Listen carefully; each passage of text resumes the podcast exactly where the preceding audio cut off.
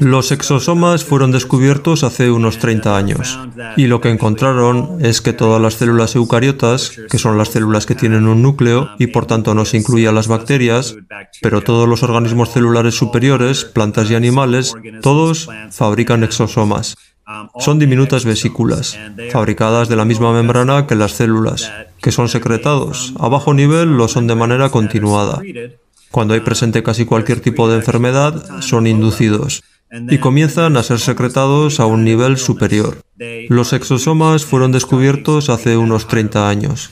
Contienen proteínas en su membrana, a modo de receptores, justo igual que los virus y en el interior contienen material genético, que puede adoptar muchas formas, todas ellas las mismas formas que se constatan para los virus, incluyendo DNA, cadenas tanto dobles como simples, también DNA de la mitocondria y RNA, incluyendo microRNAs y RNA mensajero. Y estos son básicamente los componentes que han sido descritos para los virus. Se cree que estas pequeñas partículas o exosomas funcionan principalmente para la comunicación a larga distancia. Tienen un receptor, que es como una especie de llave especial, y habría células objetivo que contienen el cerrojo en el que se ajusta esa llave. Al igual que las partículas virales, los exosomas no pueden moverse por sí mismos, no pueden reproducirse por sí mismos, no poseen un metabolismo propio, sino que fluyen pasivamente por el cuerpo, en los fluidos, en la sangre, y finalmente alcanzan su célula objetivo, donde pueden juntar su mecanismo particular de llave y cerrojo. Y de este modo, su material genético puede ser tomado por la célula objetivo y la información contenida en ese material genético puede ser comunicada. Se cree especialmente que su funcionamiento es una respuesta a algún tipo de agresión, puesto que esto es lo que se observa cuando son inducidos. Esta agresión puede provenir de un agente tóxico, tal como un químico. Puede ser la endotoxina de una bacteria. Puede ser un químico sintético, como un pesticida. Puede ser un metal pesado. Puede ser un producto farmacéutico. Por ejemplo, se ha visto que los antibióticos inducen exosomas y los antibióticos son bastante tóxicos, no solo para las células bacterianas, sino también para las células humanas. Se ha visto también que algunos exosomas, cuando están en el exterior de la célula, pueden recoger toxinas. En un estudio en el que fueron mezclados con un cultivo de bacterias que segregaban endotoxinas, cuando los juntaron a células de mamífero que expresaban exosomas, estos tomaron las endotoxinas y las células sobrevivieron. Sin embargo, cuando mezclaron el cultivo con células que no expresaban exosomas, esas células murieron a consecuencia de las endotoxinas. De modo que es algo que puede ser considerado como parte de nuestro sistema inmunitario, pero no es algo específico de las células inmunitarias. Es algo de todas nuestras células, de todas las células de todos los animales y todas las plantas.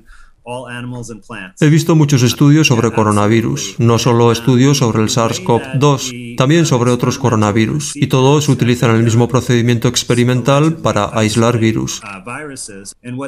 Lo que hacen es tomar fluido corporal que supuestamente contiene un virus y lo mezclan con un tipo de célula de mamífero extraña, habitualmente células de riñones de mono llamadas células Vero, y añaden antibióticos a esas células. Sabemos que si añadimos antibióticos a las células Vero, estas utilizarán los exosomas. Es algo bien establecido que los antibióticos inducen exosomas. Después toman esa mezcla de células y las observan al microscopio electrónico y ven partículas. Nunca he visto un estudio en el que diferencien entre partículas que son virus y partículas que son exosomas. Siempre dicen que las partículas son virus y nunca mencionan los exosomas. Pero puesto que sabemos que básicamente están utilizando una fórmula que va a generar exosomas, estos tienen que estar ahí. Lo que pienso que ocurre en estos estudios es que están denominando por error virus a esos exosomas.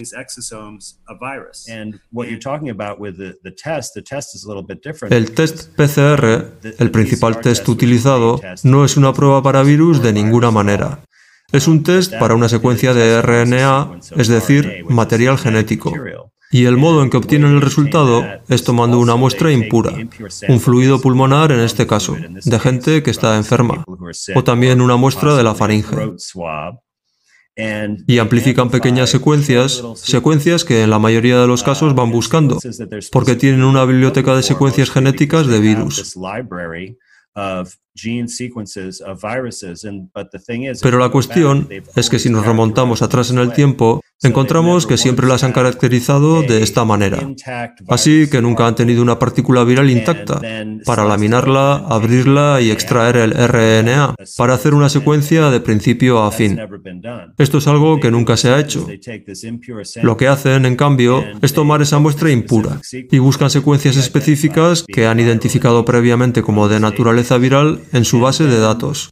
Y lo que hacen es amplificar esas pequeñas secuencias, quizá entre 150 y 250 pares de bases, y las ensamblan juntas en una cadena larga de 30.000, que afirman es el genoma del virus. Pero en realidad se trata de un ensamble de todas esas pequeñas piezas de tipo Frankenstein, de las que ni siquiera tenemos pruebas que estén relacionadas. Podrían provenir de diferentes tipos de células o de diferentes tipos de criaturas. Así que básicamente están utilizando secuencias que cogen de su base de datos de otros virus que también han ensamblado de esta manera y han observado juntas, diciendo que se trata de la secuencia genómica de ese virus.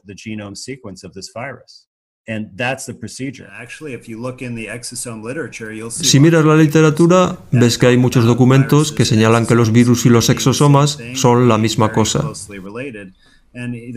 Hay un famoso virólogo, John Hildreth, el director del Colegio Médico Miharry, que en una publicación dice que el virus es el exosoma en todos los sentidos. Lo que pienso que puede haber ocurrido es que cuando se inventó el microscopio existía ya el concepto de virus. Y puesto que había enfermedades en las que no se observaba bacteria alguna al microscopio, pensaron que la causante de la enfermedad era alguna partícula más pequeña que no podían ver. La poliomielitis es un ejemplo de esto, una enfermedad para la que buscaron un virus.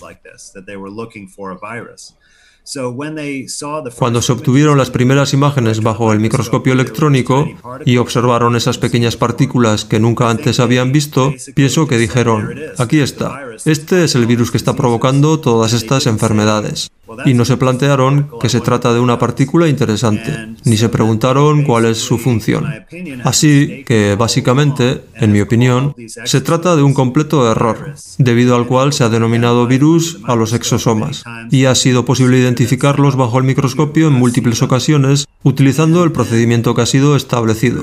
Posteriormente, mediante un protocolo diferente, se descubrieron los exosomas, y entonces se pudo observarlos de manera más objetiva, acuñándose el término exosoma. Y ha habido un crecimiento exponencial en el número de publicaciones sobre exosomas desde entonces. Hay un gran interés científico en este tema y va en la dirección de concluir que virus y exosomas son lo mismo.